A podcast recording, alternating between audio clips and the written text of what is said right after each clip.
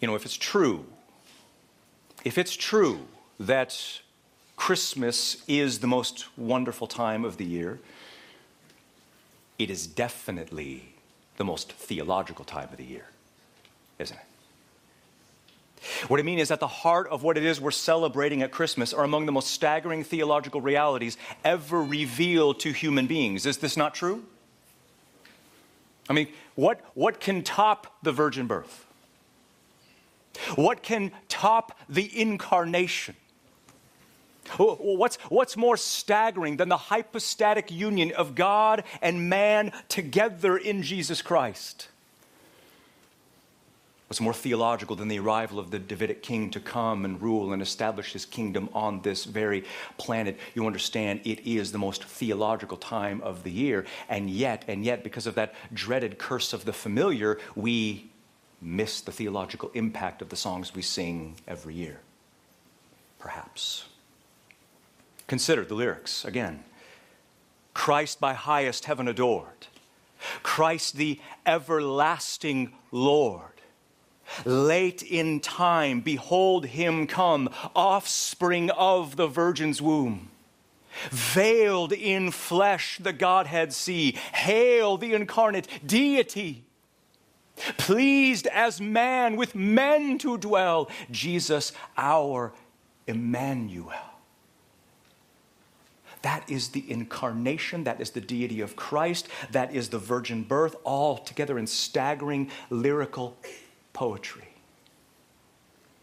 I mean, you think about it, the immensity of those lyrics puts rocket science to shame. Quantum mechanics might as well be long division in light of the God who became man for us and for our salvation.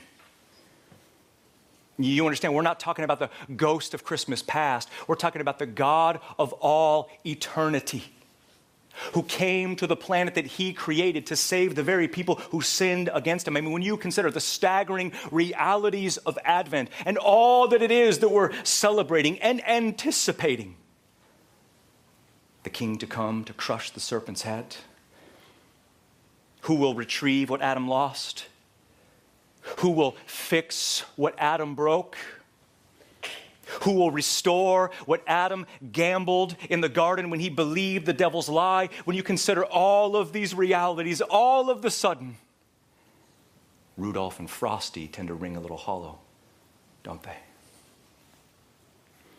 Parson Brown is a mushball compared to the Prince of Peace. Santa Claus is not coming to town but the great high king and sovereign emperor of the universe is coming to the planet that rightfully belongs to him, and he will restore all things and make them be the way they ought to be. This is Advent. And this morning we arrive at what I call the theological epicenter of Advent because what this is, get this, is the announcement to a teenager that soon in the womb that she would conceive and the baby to be born would be the Messiah to make things right in the world. that, that she was the virgin of ancient prophecy. That hers would be the son to crush the serpent's head that in her womb would be wonderful counselor and mighty God and eternal Father and Prince of Peace, which means the offspring of the Virgin's womb would be God Himself to come and save the human race from the inside out. Because you know, we're contemplating the question, and it's a serious question that we're contemplating in December. What child is this? Who is this that we're talking about? That, that left the realms of glory to dwell among the sons of men. What, what child is this, born in a barn in a dumpy village? What, what child is this who stumped theologians as a teenager? Who changed water into wine? Who cleansed a temple? Who healed the sick from another zip code? Who, who raised the dead, who claimed to be God, who was slain for sinners, and then raised himself from the tomb. What child is this? Is the most staggering and significant question in the universe because the answer determines where you will spend eternity. And the answer that Luke provides in our text this morning is among the most detailed and elaborate answers to the question, What child is this? Because we see that through the mouth of the angel, Jesus Christ is the long awaited King and Messiah and Redeemer and Savior to come and make things right in the world. So, this morning, that means this, this morning, Mary not merely gets the surprise of a lifetime that she is going to have a son, which was biologically impossible, but that the son that she would carry and birth and feed and raise and love, that he would be the centerpiece of all human history itself.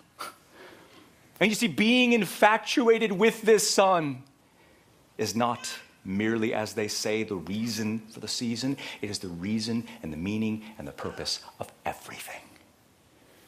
So here we go. If you have notes, this is what's on them. Either way, here's the roadmap. This morning, I want you to see five features of the king.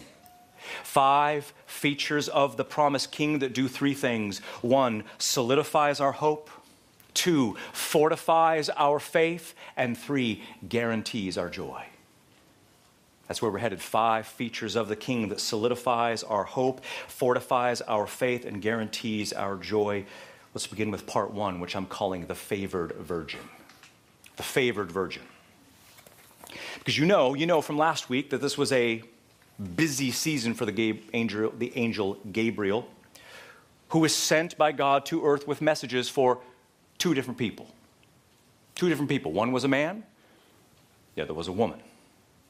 He was a priest, she was a peasant. He was married, she was engaged. He was older, she was a teenager. His name was Zacharias, and her name, you know, her name was Mary. And they were complete opposites in almost every single way, except for both were faithful and righteous. Both were waiting for the redemption of Israel. Both were waiting for the Messiah, and yet neither one of them had any children, and yet both were promised a son. And this son, each of these sons would be a miracle, and not to mention major players in the plan of redemption. And so, what that means is that Luke chapter 1 is the tale of two sons. Son number one would be a prophet, son number two would be the savior of the world. Son number one would be a reformer and a messenger and eventually a martyr. Son number two would be the Redeemer and the Messiah and God Himself in human flesh. The name of the first son you know is John the Baptist. The name of the second son you definitely know is Jesus of Nazareth. Last week, what did we see? But Zacharias, the father of John the Baptist, cornered in the temple by an angel who told him that despite their old age and humanly incurable fertility issues that they would have a son and not just a son but a son who would be a prophet and not just be a prophet but the very prophet described and predicted in the Old Testament. And this prophet's job, you understand, would be to bring about a reformation and a revival and to prepare the people to repent and to relent and to yield their lives in submission to the king to come. And you remember last week, the scene ends in verse 25 with a joyful mother at five months of pregnancy, astonished at the sovereign intervention of God. And it was, it was astonishing. And yet, it's nothing compared to birth announcement number two.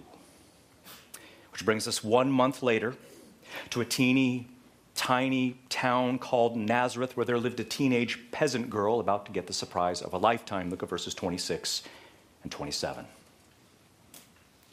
Now, in the sixth month, the angel Gabriel was sent from God to a city of Galilee, which has the name of Nazareth, to a virgin engaged to a man by the name of Joseph from the house of David, and the name of the virgin was Mary. Now, this is incredible, you understand.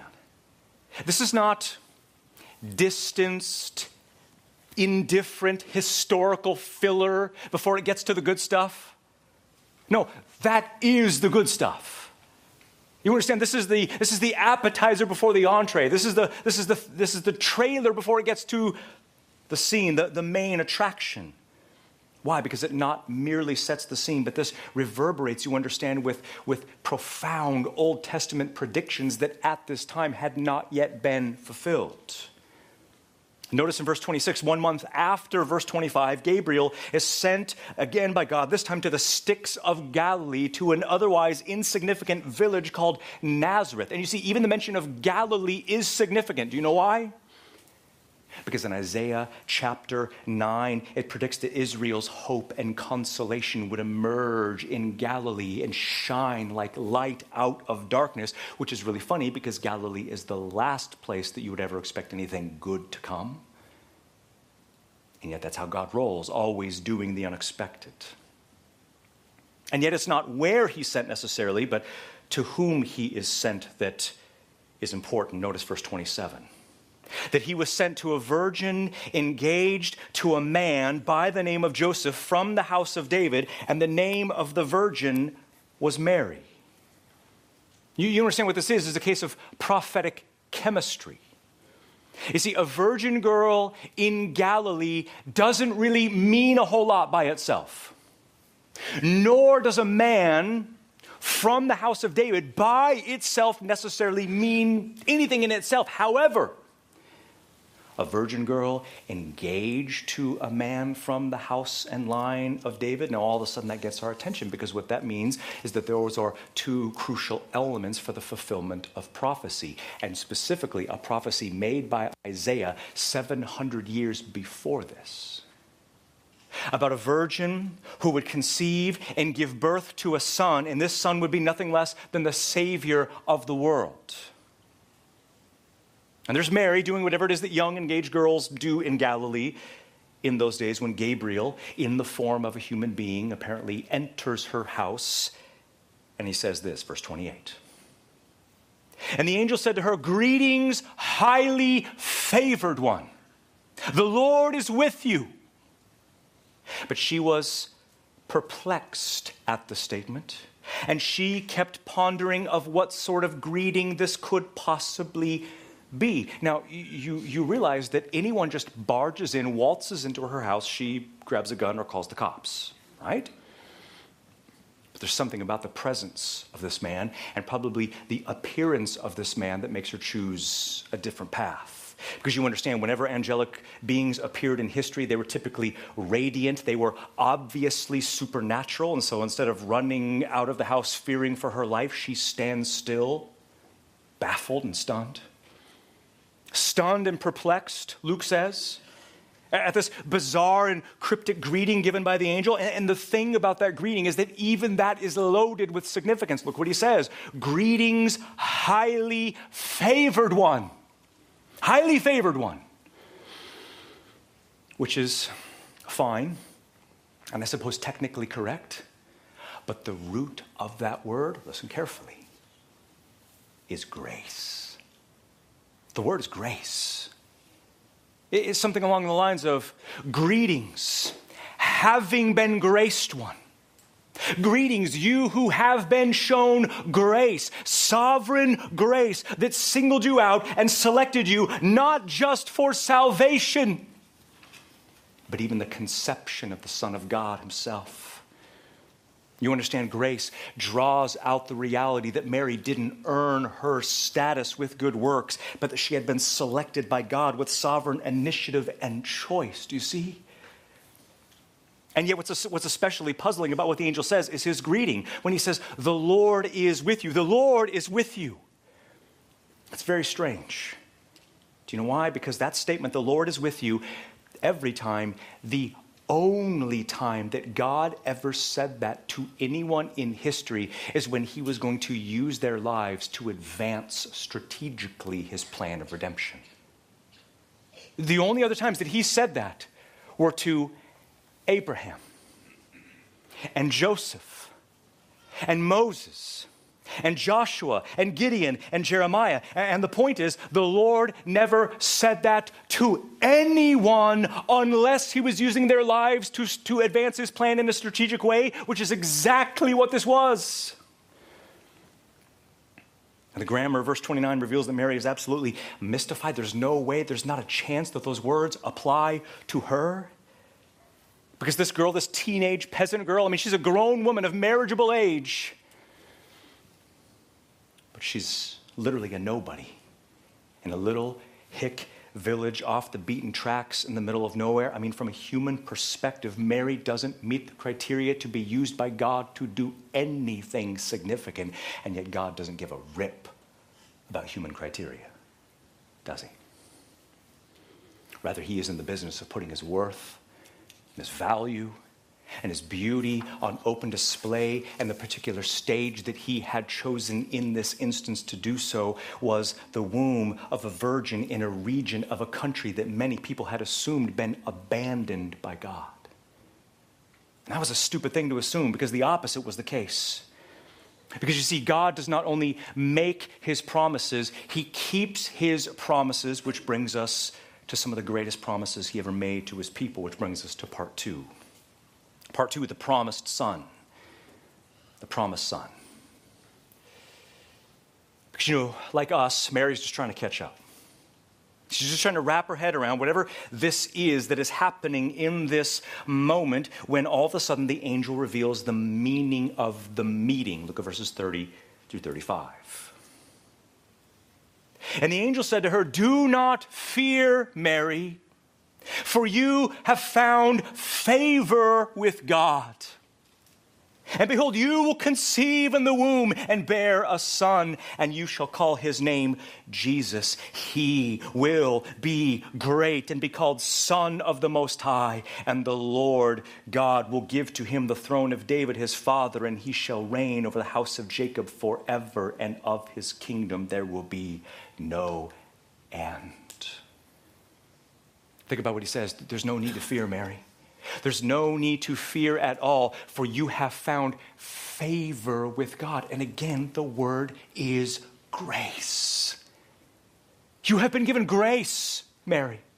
She didn't earn this status with her piety. She had been selected and elected and chosen, not just for salvation, but even for this, for this moment here, to give birth to the Messiah himself. And, and speaking of the Messiah, the King, we look at the first feature of the King, number one.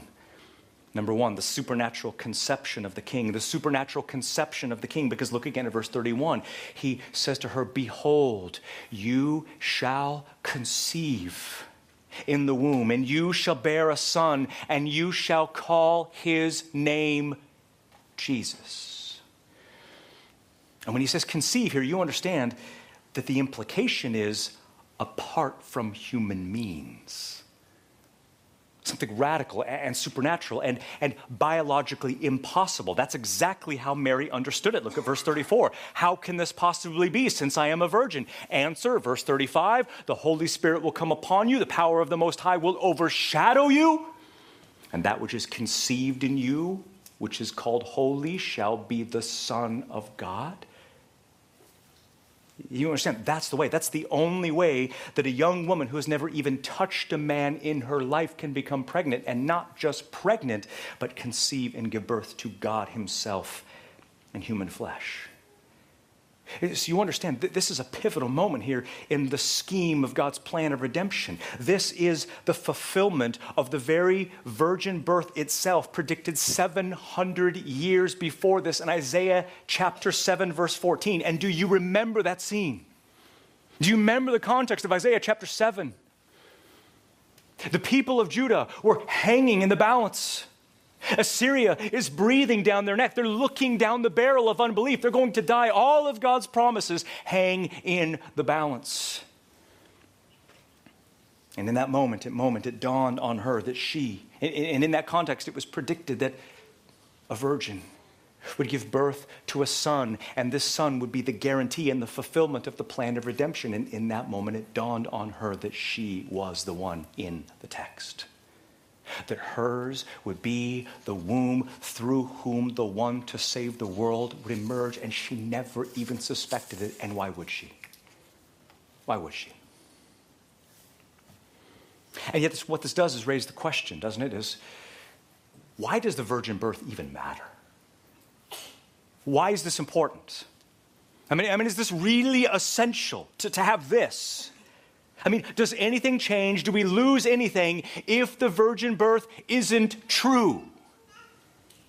Because I'll have you know that there are many so called scholars and pastors and theologians who dispute this and they dismiss this and they write this off as negotiable and unnecessary. I mean, if the virgin birth is one brick in the wall of our theology, what does it matter if you remove the brick? The wall still stands if only one brick is missing. I mean, what's one brick? And yet, and yet, you remove the brick of the virgin birth, and the wall teeters and it totters and it crumbles to the ground. And the reason it does is because of two things. Number one, the virgin birth of Jesus Christ was used by Isaiah and by Luke as the most dramatic display of the deity of the Messiah. In other words, Jesus Christ is God, and the virgin birth is the proof. Isn't that what Isaiah said? That the name of the child would be Emmanuel, God is with us. Isn't that exactly what the angel says in verse 35? The name of the child will be called the Son of God. This is God the Son, the second person of the Trinity. The whole point of the virgin birth, you understand, is to get our attention and turn our heads and to see that this, this biological phenomenon is nothing less than God Himself in human form. A second reason why this matters, however, is because of what Isaiah called the virgin birth. And do you remember what he called this in Isaiah chapter 7? He called it a sign. This is a sign from God. We want signs. We look for signs. We hope for signs. Oh, that God would give me a sign so that I could know that everything is going to be okay. That's exactly what this is. You don't need any more signs from God. The greatest sign is the promise of the offspring of the virgin's womb, and He has come, and He will come again. And so you see here, you see how this intersects with our faith, do you not? We to, to persevere in our faith and to make it to the end, we have to have a sign from God that everything is going to be okay, that every single thing that God has promised will come to pass. And we have the sign that sin and death and the evil one and that evil itself will be destroyed, and the sign that those things will be destroyed and obliterated out of existence is the Son to come from the womb of the Virgin. And when he comes, he will eradicate all of those things out of existence. Which brings us to feature number two. Feature number two the promised king, the sonship of the king the sonship of the king. Because notice again, verse 31, he says to her, You will conceive and you will bear a son. Verse 32, he would be the Son of the Most High. Verse 35, he would be called the Son of God. And that's a big deal. That's a really, really big deal. Not because sons are better than daughters, but because the mention of a son immediately triggers and downloads into their minds dozens and dozens, thousands of years of Old Testament prophecy about a son to come on the scene of history. You understand the issue is not biology, it's theology. And to be more specific, it is deity and royalty coming together in humanity, which is precisely what the Messiah is. But we, we struggle with the son language, don't we? It doesn't hit us with any particular kind of weight or gravity or significance. We trip over the shoelaces of that son language because it seems to suggest that Jesus Christ is something less than God. And yet, and yet, if we only knew what the scriptures say about the Son. 2 Samuel 7 says that the Son to come would be an eternal king and reign forever. Psalm 2 7 says that the Son is the Messiah and King who rules the nations. Isaiah 9 6 says that the Son is wonderful counselor, mighty God, eternal Father, Prince of Peace. Proverbs 30 says that the Son comes down from heaven, controls the wind, and rules the ends of the earth. Daniel 7:14 says the Son will receive glory and a kingdom and be worshiped by the nations. Do I need to say any more? The Son means everything to the plan of redemption and to our lives. Yes, yes, the baby in the womb would be the literal physical son of Mary. But at the exact same time, he is the eternal Son of God who will slay the dragon and get the girl and save the kingdom and be worshiped as God by the peoples of the earth. You understand to be the Son, the Son of God? You know what that is? That's Trinitarian language. This is, this is God the Son the second person of the Trinity, sent by the Father to save the human race from the inside out. And he has come and he will come again. And I see, I think Mary understood this. In fact, I know she did because later on the chapter, she reveals this muscular theology that understood that the Son in her womb would arrive on the scene of history and reign as king and be the rightful heir of everything the Father had promised. And you see, the reason why, and you could feel this, the reason why any of this matters to you is not only because the Son who has come is God and deserves your worship and allegiance, but also because of that, this Son in the text runs an adoption ministry. What I mean is, the eternal Son, with his death, paid the adoption fee by which we were adopted by the Father. And when we put our faith in him, he extends to us everything that he bought and purchased with his blood. Do you see?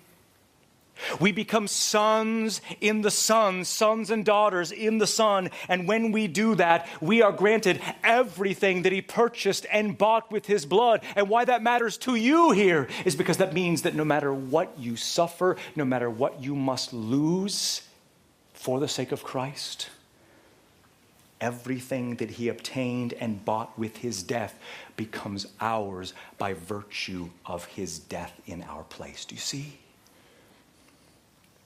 And my question for you is Are you adopted by the Father through the Son? Has the infinitely costly adoption fee been paid on your behalf? Are you sons and daughters in the Son? Do you belong to the Father? Are you adopted by the Father through the death of Christ? Or are you still hedging your bets, playing a game? Shrugging your shoulders, sitting on the fence like a good agnostic, unsure, just seeking to hope to make life work for you through your own pursuits. And the problem is, there is not much time left. There is not much time left. Today is the day to bend the knee, to yield in submission and faith in the Son who has come and died in the place of sinners like us. Which brings us to feature number three Feature number three of the king, namely the significant name of the king. The significant name of the king, because you know, you know that picking out a baby's name is part of the fun of being a parent. And yet Mary would not receive the pleasure of doing so. The name of the Son had already been chosen. God picked the name of her Son, who was his Son from all eternity in the fellowship of the Trinity. And we see the name in verse 31. Look at the text. You will conceive in the womb, and you will bear a son, and you will call his name Jesus. And you see it, don't you? What makes that statement so profound is that everything the angel just said to her is a word for word duplication of Isaiah 7:14 except for the name at the end. Other than that it's all the same. Isaiah 7, uh, Isaiah 7 says, "The virgin will conceive and bear a son." and his name will be called Emmanuel. The angel says to Mary, You will conceive in the womb, you will bear a son, and you will call his name Jesus. Do you see? It's exactly the same except for the name. What's the point? You see, the glory is in the name, the meaning of the names. And get this, their overlapping significance. And you understand, when God gives names to people in history, it reveals their identity and their role that they're going to play in the plan of redemption. Emmanuel, you know, means God is with us. This is the incarnation. This is God in human form. The name Jesus means, get this, Yahweh is salvation. Yahweh is salvation. And the point is, Emmanuel is Jesus. Jesus is Emmanuel. God with us is Yahweh is salvation. And you see, the overlapping complementary names reveal the identity and the mission of the one to come. From the womb of the Virgin, this is the God who became man for us and for our salvation. This is the name above every name. You understand this is the name before whom every knee will bow and every tongue confess that he is Lord. And you have to realize that the salvation that he brings is not merely, it is not just personal salvation of individual sinners. It is that. But it's more than that. He's a greater Savior than that. He is a more comprehensive, holistic Savior than that because you understand that this holy infant, tender and mild, is the one who takes away the sin of the world. What does that mean? It means not only, not only will he, does he save individual sinners from the penalty of sin, but get this, that when he arrives, he will literally suck out the curse of sin. Isaiah 25 says that he will swallow up death forever, that he will extract sin's curse out of creation and make all things be the way they ought to be. You believe that, don't you? And the question is do you not see the haunting relevance of that moment for our lives today? You see, the point is that what we have to grapple with, what we have to understand, is that we don't have to wait until the second coming to experience the life renovating power of the Lord Jesus in our lives today, because you understand that, that God with us is still with us in and through His Word, is He not? That the God who came near is still near through the sacred text of Holy Scripture, which isn't just some book, this is a portal to the very power and presence of Jesus Christ Himself. You understand the very power with which Christ will renovate the entire cosmos one day is immediately available to us through holy, desperate dependence upon His Word. And you understand, and herein lies the deepest reason why we should pursue obedience and holiness, is because the slow and painful transformation of our lives today are but a sneak preview of what the King will do to the entire planet when He arrives. Do you see? And the application, then, the implication is you must get into the text. Not as a mere religious duty, not because this is merely the charter of our faith, but because this is Jesus Christ mediates his power and presence to us through the sacred text. And so get into the text, have it, get it absorbed into the bloodstream of your soul. And the transformation of your lives will be a theatrical trailer of the kingdom of Christ. And here's the thing those of you who are parents, as parents, you, you, we want great things for our children, don't we? To be great and to do great and to live long and to prosper and have a career and a house and their own family. And as Christian parents, especially, we want our kids to treasure God and to live for His kingdom. But what if your son was God and would rule a kingdom? That's exactly what the angel says, feature number four. Feature number four, the supreme titles of the king. The supreme titles of the king, look at verses 32 and 33. He, this son supernaturally conceived, shall be great, he says, and shall be called Son of the Most High. And the Lord God shall give to him the throne of David, his father, and he shall reign over the house of Jacob forever. And of his kingdom there shall be no end.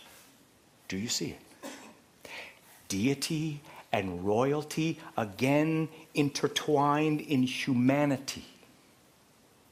And notice there in verse 32 that the son soon to be conceived in Mary's womb would be great, would be called Son of the Most High. Do you know what that is? Those are titles of deity. To, to call him great without any qualification is dangerously close to calling him God. And that's exactly what Gabriel is doing. You understand to be great here is not that he's better than good, that he's slightly higher on the continuum of beings, that he's a little bit better than other life forms below him. No, you need to understand to be great is an attribute of God himself. Great is Yahweh and greatly to be praised. Of his greatness there is no end. As fully God to be great means that he himself shares the perfection of greatness with the Father equally deserving of your reverence, equally deserving of your worship, equally deserving of your allegiance. Does he have it? Do, do, do, do, does he own you? You bow down in submission in faith to him? But then you notice, you notice that not only that, he is called the Son of the Most High. Again, that's a profoundly Trinitarian title. I'm going to get theological on you. You understand that as God, Jesus Christ shares all of the infinite perfections that make him fully God. But you see, to be the Son doesn't make him less than the Father or younger than the Father, but rather to be the Son clarifies his role in the plan of salvation that differentiates him from the Father. Do you see? To be the Son means he's a different person and that he has a different role than the Father. Namely, the one to come sent to earth to save the souls of men. This is what I mean when I say that Christmas is the most theological time of the year because most people have zero idea that what they are celebrating is the glory and the mystery and the beauty of the incarnation God made flesh. Understand, Christmas is for theologians. I'm not even kidding. Christmas makes theologians. And profound, glorious theology is not a deterrent from, but is precisely the secret to your deepest joy and satisfaction in your life. Which brings us to feature number five. Feature five of the great king, and it's two for the price of one. You notice there it's the sacred throne and the sovereign reign of the king. The sacred throne and the sovereign reign of the king. Look again at verses 32 and 33. The Son shall be great and shall be called Son of the Most High. Here it is. And the Lord God shall give to him the throne of David his father, and he shall reign over the house of Jacob forever, and of his kingdom there shall be no end. You know where I stand, beloved. And you should too. That on the authority of the Word of God, that we should reject the sloppy eschatology that has wedged itself into the minds of the church for decades. Because our default view of the future, our default view of the age to come of eschatology is some sort of immaterial reality in heaven some quiet state of, of eternal contemplation, togas and harps and clouds. And as I've said before, none of that is in the Bible. Not a word of it. I mean, heaven is in the Bible. That view of heaven is not in the Bible, nor, get this, nor is heaven our final destination. You know that song, This World is Not My Home? They lied to you. The song's untrue. This world will be your home. Just not in its current fallen, nightmarish state. Because you understand, we, you were not made to be phantoms or ghosts or celestial orbs floating in a mystical realm somewhere. You were made for a kingdom. Tangible, physical, visible, real kingdom, just as real and physical as the Garden of Eden itself. That is exactly what the angel is pointing to. Verse 32, look what he says. The Lord God shall give to him the throne of David, his father. Think about that. The, the throne of David, his father. I mean, you understand the gravity of this moment, do you not? With that statement, a thousand years of mystery were instantaneously solved. You know that, right? Because way back in 2 Samuel 7, God made this promise to David. that's in your notes. God says to David, When your days are fulfilled and you lie down with your fathers, I will raise up your descendant after you who will come forth from you. Notice, I will establish his kingdom. He will build a house for my name, and I will establish the throne of his kingdom forever. I will be a father to him, he will be a son to me. Do you see this? That is not even kidding, one of the most important prophecies and promises in the entirety of the Bible. Because it describes a, a descendant, a, a son who will arrive on the scene of history and have a kingdom and reign forever. And don't you see, the Psalms and the prophets agree. Psalm 89 God says, I have made a covenant with my chosen one. I have sworn to David, my servant. I will forever establish his offspring. I will build up your throne for generation and generation. Once I have sworn to David in my holiness, I will not lie. His offspring will endure before me. His throne will be like the sun before me. Do you see? Davidic kingdom, king to come and reign forever. Isaiah 9, 6 and 7, you know it well. A child will be born to us, a son will be given to us, and the dominion will rest on his shoulders. And on the throne of David he will sit, and over his kingdom he will establish it with justice and righteousness forever. Jeremiah 23, 5 and 6. Days are coming when I will raise up for David a righteous branch, and he will reign as king and do justice and righteousness in the land. Ezekiel 34. I will raise up for them, for Israel, one shepherd, and my servant David will feed them. I will be God to them, and my servant David will be prince among them, and there are more of them lots and lots and lots of promises and confirmations of the original promise of 2 Samuel 7 that a, a, king would come from David's line and rule the earth and reign forever. That's central to your theology, isn't it? That right there makes the entire Bible make sense. And yet, the question, the size of the universe is who would the king be? Who would he be? Through whose birth canal would he emerge? When would he arrive? Who is this king to come and make things right in the world?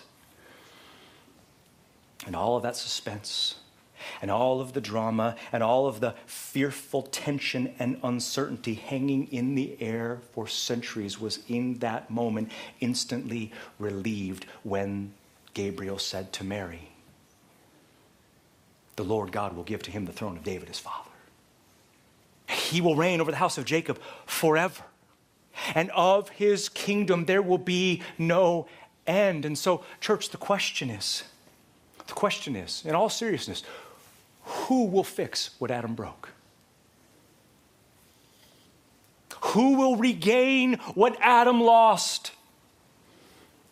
Who will restore what Adam gambled and forfeit in the garden when he believed the devil's lie?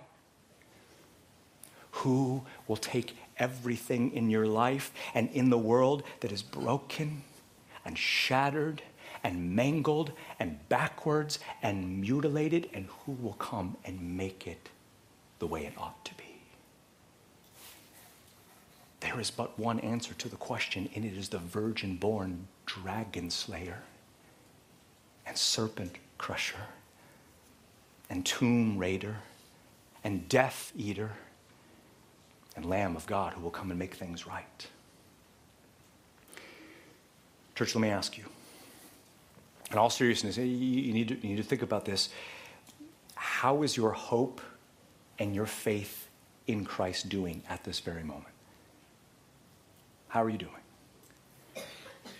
How are you holding up in this war called the fight of faith? Because that's exactly what it is. You feel it, don't you?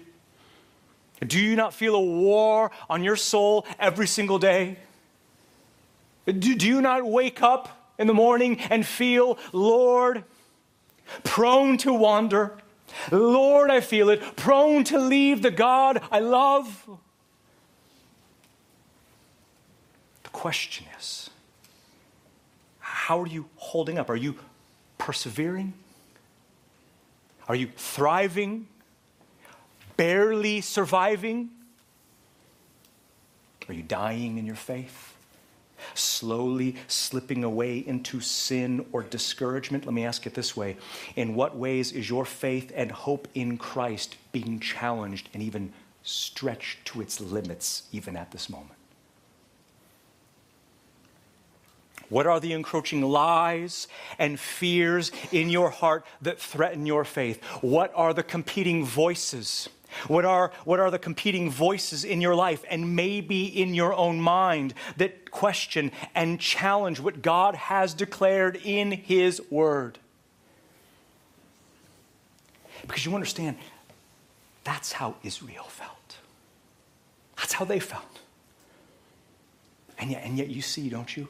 You see how this text intersects and collides with your life? You feel this, don't you? I mean, even if this text doesn't say one word about your particular struggles directly, and it probably does not, it nevertheless provides the theological infrastructure that helps you handle anything in your lives at this moment. Why? Because we have a king who will come and make things right who will raise us from the dead, never to sin or die again, and bring us safely into a global kingdom and bring things back like the Garden of Eden, but better than that. This is a king who will make it right. And Mary is rightly perplexed. And she asks a question in verse 34 that is perfectly logical. Look what she asks How can this possibly be since I am a virgin? Literally, I do not know a man. I've never known a man. I get what you're saying, Gabriel. I appreciate what you're trying to do here, but I just want you to know my mother and I have had the talk. I've read the Song of Songs. I get biology. I know how this works. But it, all kidding aside, I, I don't think Mary's being caustic necessarily or, or, or, skeptical. He, he doesn't condemn her for her lack of faith the way, the, the way the angel does to Zacharias. I think she's legitimately curious and astonished. I mean, I think she gets that this is profoundly supernatural. I think she's asking for security clearance to get an explanation of how this is going to work. I mean, this is pretty staggering. How is this going to work? I mean, this is, I got to carry this kid. What's going to happen here? And I think it's really interesting that the answer the angel gives both does and does not make sense. Look, look at his response, verse 35. The angel answered and said to her, The Holy Spirit will come upon you, and the power of the Most High will overshadow you. Therefore, that which is the Holy Child conceived in you shall be called the Son of God. I mean, you see what I mean, right? How it does and does not answer the question. I mean, this is true. This is how this literally was going to happen. And yet, what does that even mean that the Holy Spirit would come upon her and the power of the Most High would overshadow her and that that would make a baby in the womb and the baby would be God Himself? I mean, it makes sense, but it doesn't. it's kind of like asking someone, how does nuclear fission work?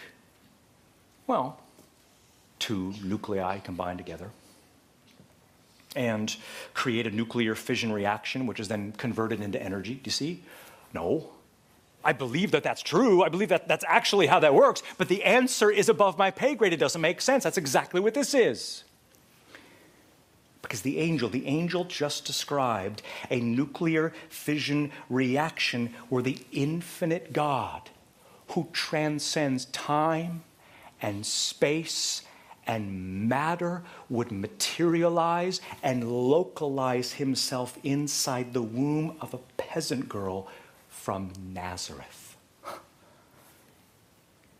And fun fact of the week when the angel says that the power of the Most High would overshadow her, that's the very same word used in Exodus 40, verse 35, when it describes the glory cloud of Yahweh descending upon the tabernacle and filling it with his glory. It's the exact same word. It's exactly what would happen to Mary. The fullness of deity and the totality of his being would fill the tabernacle of her womb. I mean, this is astonishing. Think about it. The incarnation of Jesus Christ began as a zygote in the fallopian tube of a virgin from Galilee, infused with the life of the Son of God Himself. And not that we claim to understand that, but it does prove what the angel says in verse 37, does it not? That nothing is impossible with God. Mary looks this high ranking extraterrestrial being right in the eyes and declares, literally, the Greek says, Behold the slave of the Lord. May it be to me as you have spoken. Without even saying anything in reply, the angel, just as quickly as he apparated into the room, disappears, departed, leaving Mary to grapple with some of the most staggering theological realities ever revealed to human beings because that's what Christmas is and does. You know, a staff meeting this week, we're praying, and Lisa prayed this really profound thing for you. She prayed that we as a church would pause and take this time to stop and think about the deep things. That was her prayer. That's an excellent thing to pray. To stop and pause and think about the deep things. Because you understand, deep things of God don't disappear during Christmas, do they? Rather, they emerge with greatest power and they demand our contemplation. You understand, beloved, the secret to a thriving soul is not to avoid thinking deeply about Christ, but to push ourselves deeper than ever into who Jesus Christ is. And so you must make it your ambition, not just Christmas, but every day of your life, to make Christ the habitual sight of your soul and the unceasing object of your deepest contemplation, because that's not only the meaning and goal of Christmas, that's the meaning and goal of life itself. Let's pray.